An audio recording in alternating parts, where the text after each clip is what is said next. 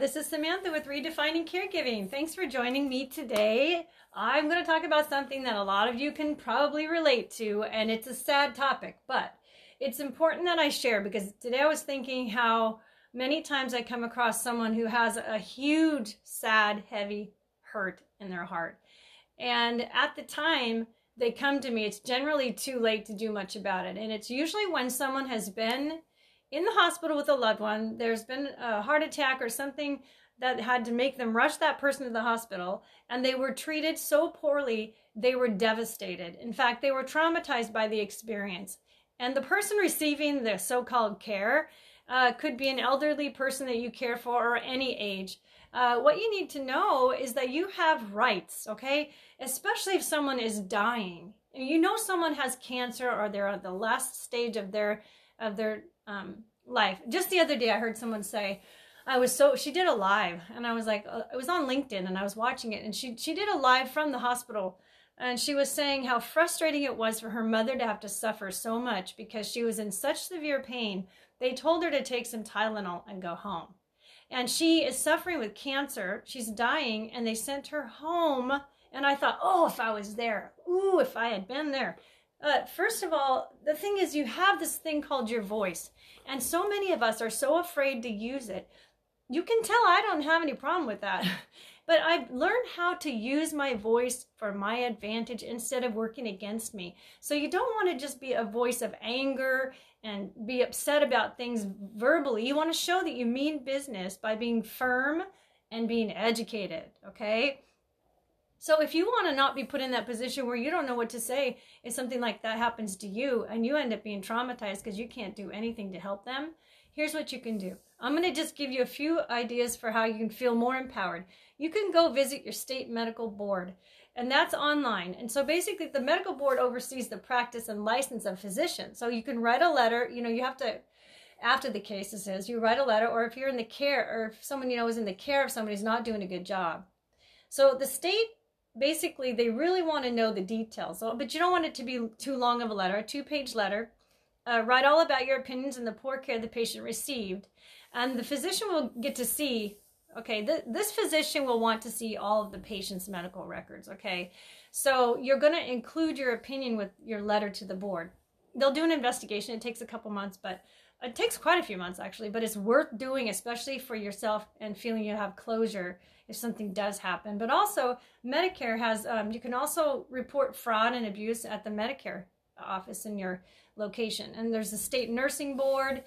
Uh, there's the, it's called the Joint Commission of Accreditation, Accreditation of Healthcare Organizations. And um, one of the, one time I actually had for one of my clients who was being treated so poorly by her son, I had to call the um, long term ombudsman in the state. So every state has it's called ombudsman o-m-b-u-d-s-m-a-n and they oversee the care of long-term care facilities. So they will go visit. So at one point when my mom was not being treated well in a facility they told me i had to leave the property because i was asking for information for her medical notes and stuff and i was infuriated because they wouldn't give me anything and i knew she was being neglected and i wanted to take her out of there but i didn't have any place to take her so I called the ombudsman and he said I couldn't go on the property because it was private property. So be careful because if if your mom or your dad are, is in a place that's private property, they can and they will if they don't want you there call the police and have you escorted off if they want to if you don't leave. That's their right as a private property. So be sure you know what you're getting into when you move into a place. That's another podcast altogether. But so I called the long the uh, ombudsman, and he came and visited my mom independently, and he told me to get her out of there. And I said, "Oh, I will. I'll get her out of there immediately." And so I had to get a police escort to go back onto the property after telling him about the ombudsman. But so this is what you can do. You just look up that in your state and they will definitely help because they want to help you. That's what they do. So you send a copy of whatever complaint you have to their office and they'll call you. Okay, that's like the fastest thing I can tell you in five minutes for this really short podcast. But, you know, you can always contact an attorney. You can contact your state legislature. You can do a lot of things. But basically, you are not at the mercy of these people who are being terrible with your loved one. And if you tell them from the start that you know your rights and that you understand there's a pain scale and you want them to, to use that pain scale. It's an assessment that they implemented in the emergency rooms back, oh, I think it was, oh, it was 2008 maybe, um, where they have to ask the patient what is their pain level at the time. And so if you say above five, they're supposed to help you to manage the pain.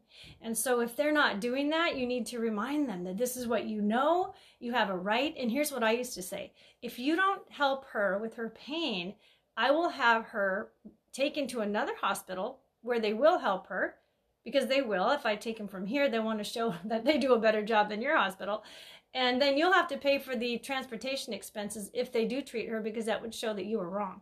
So I tell them that stuff, and then right away we get help. The nurses are on it, and they're all really nice. So that is a really cool trick to have. It's not really a trick, it's basically using your education to make sure your loved one gets the treatment they need. They can't speak on their behalf a lot of times, but if they are and they're just being told they're old and that's why they're hurting, it's just part of getting older. You know how many times I heard that when I was taking care of my patients, and I always stood up for them and said, No, it doesn't matter if it's because they're old. That doesn't erase the fact that they're feeling it right now. So you can tell I feel passionately about this topic. It's going on to six and a half minutes now. I'll let you go.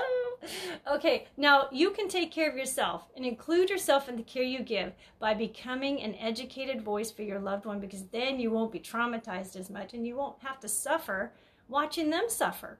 And you'll know what to do about it if it happens. Okay, bye bye for now. Take care of yourself. Bye bye.